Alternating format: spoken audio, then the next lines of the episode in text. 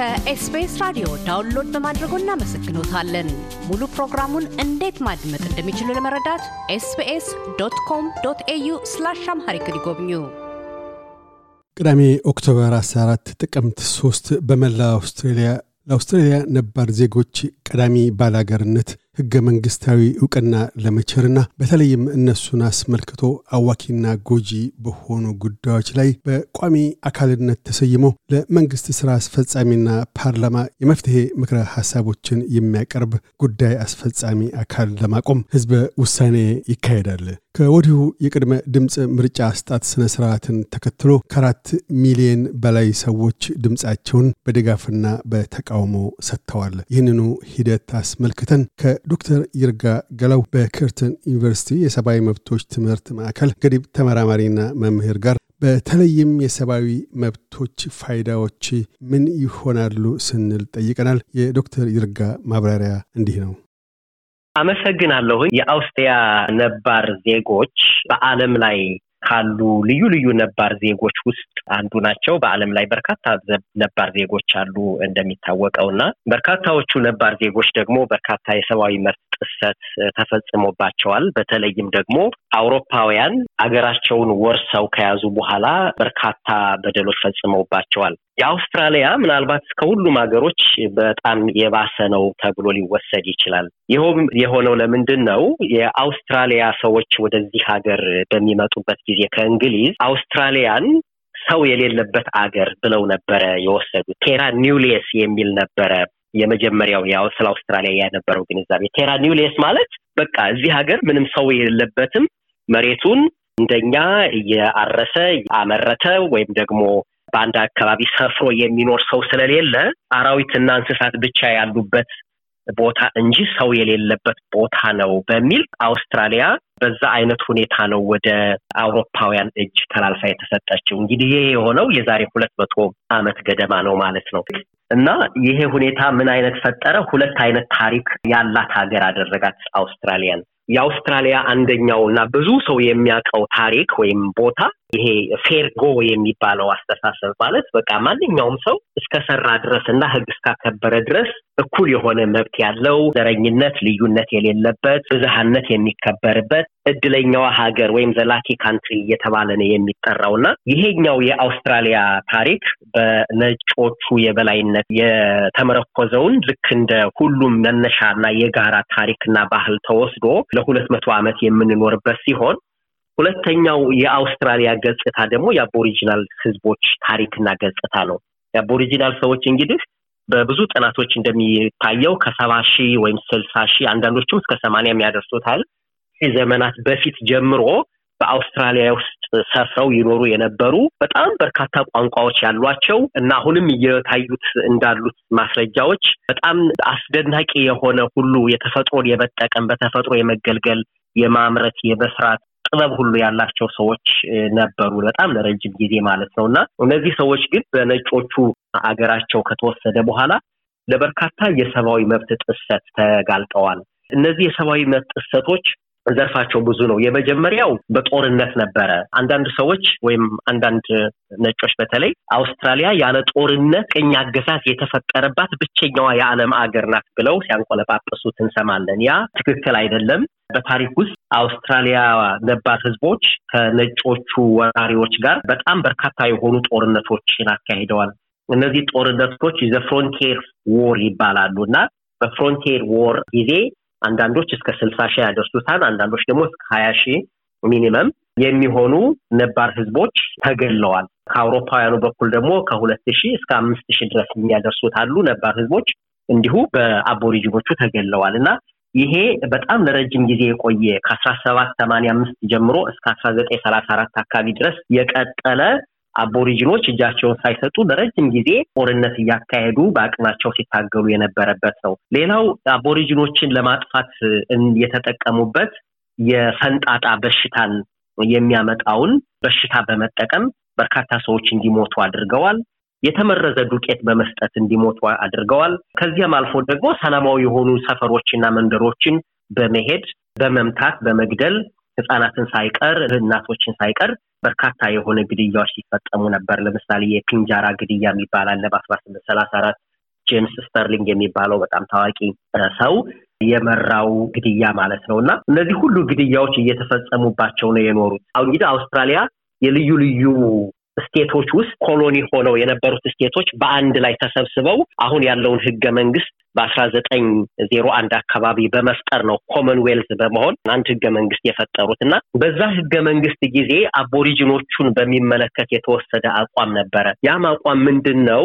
የአውስትራሊያ መንግስት ወይም ፌዴራል መንግስቱ ኮመንዌልዙ አቦሪጂኖችን የሚመለከት ምንም ህግ አያወጣም የሚልና በአገር አቀፍ የአውስትራሊያ ዜጎች የህዝብ ቆጠራ ውስጥ እነሱም እንደ ሰው አይቆጠሩም የሚል ነበረበት ማለት ነው። እና ከዚህ የተነሳ የፌዴራል መንግስቱ ውስጥ እነዚህ ሰዎች ድምፅ እንዳይኖራቸው በልዩ ልዩ ስቴቶች ውስጥ ያሉት መሪዎች በውስጣቸው ያሉትን ነባር ህዝቦች ህግ እያወጡ በተለይ የቦርድ የ Aboriginal protection board የሚባል ነበረ። ለምሳሌ እንደዚ አይነት ነገሮችን በመፍጠር በዛ ውስጥ የሚፈጠሩት chief protector ኦቹ ደግሞ የሚኖሩበትን ገቡ የሚወጡበትን የሚሰፍሩበትን ቦታ ሁሉ እንዲወስኑ ስልጣን በመስጠት እየሰሩ የነበረበት ጊዜ ነበረ። ለምሳሌ የ Western Australian የ Aboriginal act ብንመለከት chief protector የነበረው ሰው የነዚህ ነባር ህዝቦች ከአስራ ስድስት ዓመት በታች የሆኑት ህጻናት በአጠቃላይ እንደ ሞግዚት ሆኖ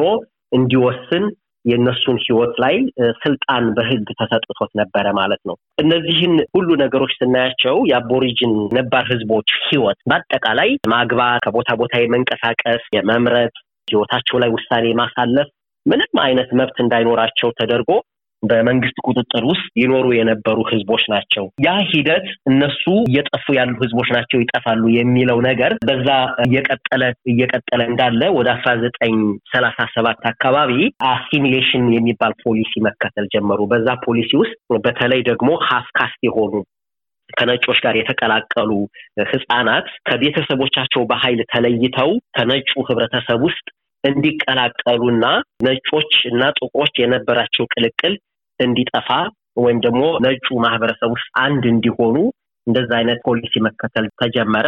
ይሄ የተሰረቀው ትውልድ ተብሎ የሚጠራው ኦሪጂናል ህዝቦች ህይወትን በከፍተኛ ተቆቃና ቤተሰብ በማፍረስ ደረጃ ትልቅ መከራ ያደረሰ ህግ ተፈጸመ ማለት ነው እና እንግዲህ እነዚህን ሁለት ዓለሞች ለይተን ስናያቸው በአንድ በኩል በርካታ የሆነው ነባር ህዝቦች ውጭ የሆነው ህዝብ የሚገለገልበት እኛንም ማይግራንቶቹንም የተሰደው የመጡትንም በተወሰነ ደረጃ የሚጠቅም አውስትራሊያ ውስጥ መልካም የሆነ ህግ አሰራር ያለበት ሀገር ስለሆነ ብዙዎቻችን የነባር ህዝቦቹን ታሪክና ህይወት ሳናቀው በዚህኛው ብቻ ተሸፍነን እንቀጥላለን ማለት ነው። እና ይሄ የአቦሪጂን አውስትራሊያውያን ወይም ደግሞ የነባር ህዝቦች ታሪክና ማንነት ያለበት ህይወት ከሌላው እጅግ በጣም የተለየና እስካሁን ድረስ ህይወታቸው የሚወለዱት ልጆች አስከፊ በሆነው በዛ የጭቆና ታሪክ ጥላ ውስጥ የሚያልፉ ሆነው ነው የምናያቸው ማለት ነው። በአውስትራሊያ ነባር ዜጎች ድምፅ ለፓርላማ እውን ከሆነ አሁን ያነሷቸውን ታሪካዊ የሆኑ የሰብአዊ መብቶች ጥሰቶች አስመልክቶ ምን አይነት መፍትሄዎችን ሊያስገኝ ይችላል ይላሉ? ይሄ በጣም አስፈላጊና አከራካሪ ሀሳብ ነው። ምክንያቱም አሁን የጠቀስኳቸው ታሪካዊ በደሎች ታሪካዊ በደል ሆነው አልቀሩም። አሁንም እየቀጠሉ ናቸው። ብዙ ሰዎች በዚህ በአሁን ባልኩት በፌርጎ በኩል አውስትራሊያን በመልካም ገጽታዋ ብቻ የሚያዩት ሰዎች በቃ አቦሪጂኖችን ለምን አይረሱትም? ድሮ ነው የተፈጸመው እኮ አሁን እኮ ሁሉም ነገር እኩል ሆኗል ወዘተ ብለው ይናገራሉ። ይሄ ግን አቦሪጂኖች እየኖሩበት ያለውን እየቀጠለ ያለውን ታሪክ ካለመረዳት የሚመነጭ ነው። አንዱ ክርክር እስካሁን የነበረውን ታሪኩን እንደው እንተወውና በጣም ከባድ ነው። አሁን ራሱ ያለውን አቦሪጂኖች እየተሰቃዩበት ያሉትን በርካታ ኢፍትሐዊ ድርጊቶች ለማስወገድ ይችላሉ የሚለው ራሱ ያከራክራል። ለምሳሌ አሁን እየተፈጸሙ ያሉትን ኢፍትሐዊ ነገሮችን ብንመለከት በራሱ በዓለም አቀፍ የ human development index የሚባል አለ። ሰዎች በኑሮ ደረጃቸው በዓለም ላይ የተለያዩ ሀገሮች በደረጃ ይወጣላቸዋል። ለምሳሌ አውስትሬሊያ በ human development index ከፍተኛ ውጤት አላቸው ከሚባሉት ሀገሮች ናቸው። ለምሳሌ ወደ አራተኛ ደረጃ በነበረችበት ጊዜ አውስትሬሊያ በዓለም ላይ የአቦሪጂኖች ሰዎች ግን ተለይቶ ከዓለም ህዝቦች ጋር ሲነጻጸር ወደ መቶ ሶስተኛ አካባቢ ነው የሚወርደው። ያ ማለት አቦሪጂኖች የ human development index ውስጥ ያላቸው ቦታ እጅግ በጣም ዝቅተኛ ነው ማለት ነው። ለምሳሌ በአውስትራሊያ ውስጥ በከፍተኛ ደረጃ በተለይ ወጣቶች ራሳቸውን በማጥፋት ደረጃ ካየን በርካታ ነባር ህዝቦች ልጆች እና ሰዎች ራሳቸውን ያጠፋሉ። ህፃናትን በመወንጀል ራሱ ከወሰድን የዓለም አቀፍ ህግ አስራ አራት ዓመት በታች የሆኑ ህጻናት ወንጀል ቢፈጽሙ በወንጀለኝነት የመቀጣትና እንደ ትላልቅ ወንጀለኞች የመታየት ነገር ሊታዩ አይገባም ይላል። አውስትራሊያ ግን ከአስር ዓመት ጀምሮ ነው ይላል እና ይሄ ደግሞ ነባር ህዝቦችን በይበልጥ የሚያጠቃ ነው። ለምሳሌ እስር ቤቱን ካየን ከሁለት ሺ አስራ ሰባት እስከ ሁለት ሺ ሀያ አንድ አካባቢ ይመስለኛል ስልሳ አምስት በመቶ የሚሆኑ እስር ቤቱ ህጻናት ታሳሪዎች ከአስር ዓመት ጀምሮ ማለት ነው ያሉ ታሳሪዎች የነባር ህዝቦች ልጆች ናቸው። እስረኞቹ ብዛት በአስራ ሰባት እጥፍ ይበልጣል Aboriginal ካልሆኑት ወይም ነባር ህዝቦች ካልሆኑት ታሳሪዎች ማለት ነው እና እነሱን በይበልጥ የሚያጠቃ እነሱ የህዝብ ቁጥራቸው አጠቃላይ ሶስት percent ነው። የልጆቹ ቁጥር ወደ ስድስት percent ቢሆን ነው ከልጆች አንጻር ሲታይበት እነዚህ ሶስት percent የሚሆኑት ህዝቦች አስራ ሰባት ጊዜ እጥፍ ከሌሎቹ እስር ቤት ውስጥ የሚገቡበት ሁኔታ ነው ያለው እና በህጋቸው ውስጥ በርካታ ህጎች አሉ። እንደ mandatory sentencing የሚባል ለምሳሌ ዳኞች የግድ ፍርድ ማሳለፍ እና ማሰር ያለባቸው እነዚህ የፍርድ ህጎች የሚመለከቱት በተለይ ከአልኮል መጠጣት ጋር ከዚህ ከሞራል ባህሪ ጉድለትና እንደ ከፍተኛ ወንጀል ከሚቆጠሩ ወንጀሎች ውስጥ አንዳንዶች mandatory sentencing ውስጥ ይገባሉ። እነዚህ አይነት ነገሮች የአቦሪጂኖችን ህይወት በይበልጥ በማጥቃትና በርካታ ነባር ህዝቦች በእስር ቤትን በማጨናነቅ ደረጃ ሁሉ ይገለጻል ማለት ነው እና እነዚህን ሁሉ ስናያቸው ከዚህም አልፎ ደግሞ በእነሱ መሬት ላይ ከፍተኛ የሆነ ኢንቨስትመንት ይደረጋል። እንደምናውቀው አውስትሬሊያ ትልቁ የኢኮኖሚ ምንጩ ቁፋሮ ላይ እና በተለያዩ ከመሬት ውስጥ በሚወጡ እና በተፈጥሮ ከሚገኙ ሀብቶች ላይ የተመሰረተ ነው። ከነሱ መሬት ላይ ከነሱ ህይወት ላይ የሚደረጉት በርካታ የልማት እንቅስቃሴዎች ህይወታቸውን በርካታ ተጽዕኖ ያሳድራል። ስለዚህ የቮይስ ጥያቄ ምንድን ነው? እስከ ዛሬ ድረስ ነባር ህዝቦችን በሚመለከት የሚወጡት ህጎች በአጠቃላይ እነሱ ምክር ሳይሰጡበትና ሳያማክሩት ነው የሚደረገው። አንዳንድ ጊዜም ከዚህ በፊት የተፈጠሩ እነሱን እንዲያማክሩ ስልጣን የተሰጣቸው ኮሚቴዎች ተፈጥረው ነበረ። እነዛ ኮሚቴዎች ግን የተፈጠሩት በሚመጡት አዳዲስ መንግስታት ወይም ደግሞ በሚመረጡት ጠቅላይ ሚኒስተር ወይም ስልጣን በያዘው ፓርቲ ስለነበረ ሌላ ተተክቶ የሚመጣው የሚያፈርሳቸው እና ቋሚነትና ተከታታይነት ያልነበራቸው ስለሆነ አንዳንዶቹም ለተለያየ ምግባረ ብልሽነት ስለተጋለጡ በህገ መንግስቱ ውስጥ ግን ቋሚ የሆነ ነባር ህዝቦችን በሚመለከት ምክር ለመንግስት የሚሰጥ አካል ቢፈጠር በጎ የሆነ ተጽዕኖ ይፈጥራል የሚል ነው ማለት ነው እና ስለዚህ ብዙ ሰዎች መገንዘብ ያለባቸው እነዚህን የጠቀስኳቸውን እስካሁን ድረስ ሰብአዊ መብት ጥሰቶችና ነባር ህዝቦች ላይ እየደረሱ ያሉ በደሎችን የማስቆም ኃይል አለው ብዬ እኔ አልገምትም፣ የለውም። ምክንያቱም የስ የሚለው ለምሳሌ ሀሳብ ተቀባይነት ካገኘ የስ እየተባለ ያለው ህገ መንግስት ውስጥ እንዲጻፍ ብቻ ነው። ህገ መንግስት ውስጥ የሚጻፉት ደግሞ ሁለት ነገሮች ናቸው። አንደኛው በህገ መንግስት ውስጥ በራሱ እነዚህ ነባር ህዝቦች የአውስትራሊያ የመጀመሪያ ህዝቦች ናቸው የሚለው እውቅና ያገኛል ማለት ነው። ድምፅ ለፓርላማ አውስትራሊያ ውስጥ በቋሚነት ህጋዊ አካልነቱ ይሁንታ ካገኘ ምን የሚያስገኛቸው ትሩፋቶች ይኖራሉ? ለነባር ዜጎች አይሁን ተብሎ ክሽፈት ከገጠመውስ ምን የሚያስከትላቸው መዘዞች ይኖራሉ? በተለይም ድምፅ ሰጪዎች ቆም ብለው ከሰብአዊ መብቶችም አንጻር ሊያስተውሉ የሚገባውና ድምፃቸውን በሚሰጡበት ወቅት ከግምት ውስጥ ሊያስገባቸው የሚችሉ ነገሮች ምን ይሆናሉ? የመጀመሪያው ነገር voice ትልቁ ጠቀሜታ በህገ መንግስቱ ውስጥ የአውስትራሊያ ነባር ህዝቦች እውቅና እንዲያገኙ ያደርጋል። በሁለተኛ ደረጃ ደግሞ እነሱን በሚመለከት መንግስት በሚያወጣቸው ማንኛቸውም ውሳኔዎች ውስጥ የቅድሚያ ሀሳብና ምክር እንዲሰጡ እድል ይፈጥራል።